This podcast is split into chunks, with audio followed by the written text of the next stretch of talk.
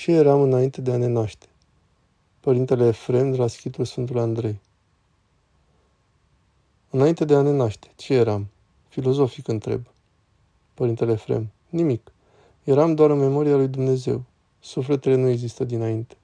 Nimeni nu exista mai dinainte. Doar Dumnezeu există mai dinainte. Existăm în memoria lui Dumnezeu ca persoană sau? Nu, nu ca un ipostas, ci ca o memorie. Adică Dumnezeu, cel ce este înainte de întemeierea lumii, înainte de a crea totul, știa în detaliu despre toată omenirea. De aceea este și atemporal. De aceea este atot înțelept, toate știutor. Adică nu învață încet încet. Un om ne poate urmări, însă află doar cele din afară. Poate învăța ce avem pe dinăuntru? Și dacă va învăța, va învăța din ce îi spunem noi. Nu va învăța totul. Eu nu mă cunosc pe mine însumi destul de bine. Oare să mă cunoască altul? Pruncii care mor nebotezați, unde se duc? În rai. De ce au murit așa de micuți? Dumnezeu i-a luat. Cu voia lui mor unii oameni înainte de a se naște, dar prin pierderi de sarcină nu din crima avortului.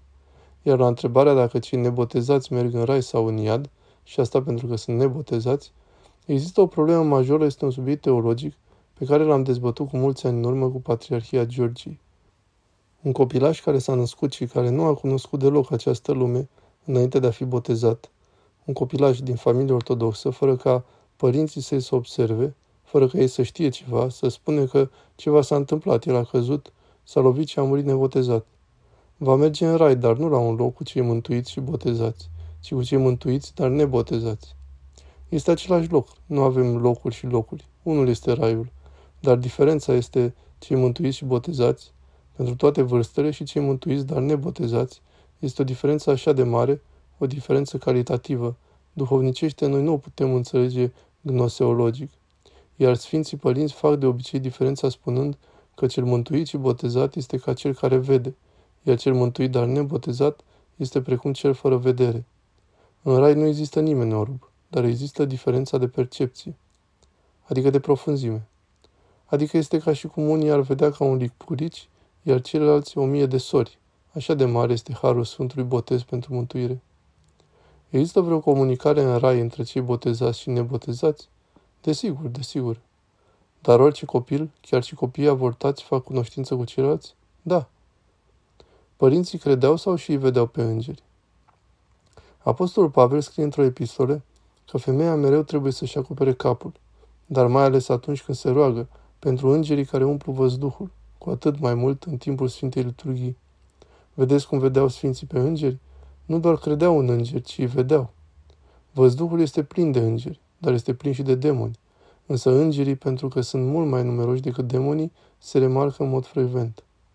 În văzduh sunt mai mulți demoni sau mai mulți îngeri? Nu am putea să afirmăm acest lucru cu certitudine, pentru că nimeni nu are această experiență, nici măcar Sfinții Părinți nu cunoșteau acest detaliu.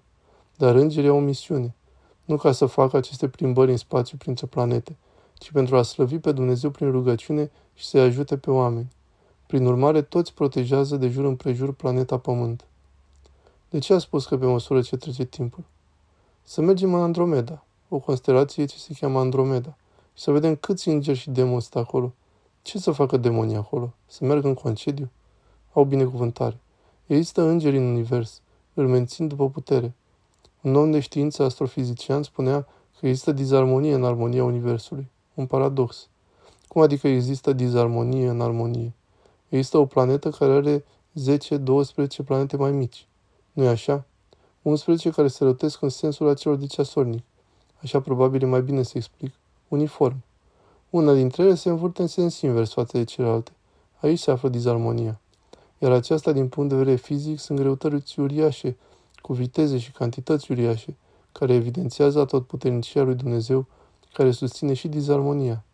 Dar în cele din urmă este o armonie dumnezească. Ei, la aceste lucruri participă și îngerii, adică harul. Dumnezeu le poruncește să le gestioneze. Ar trebui să facem o emisiune doar despre îngeri și demoni. Da, sunt total de acord. Este un subiect amplu. Da, este angelologia și demonologia. Este un subiect care îmi place în mod deosebit. Este un subiect deosebit pentru că nu îi putem vedea, sau Dumnezeu nu vrea să-i vedem. Un Gheronda a fost întrebat cândva.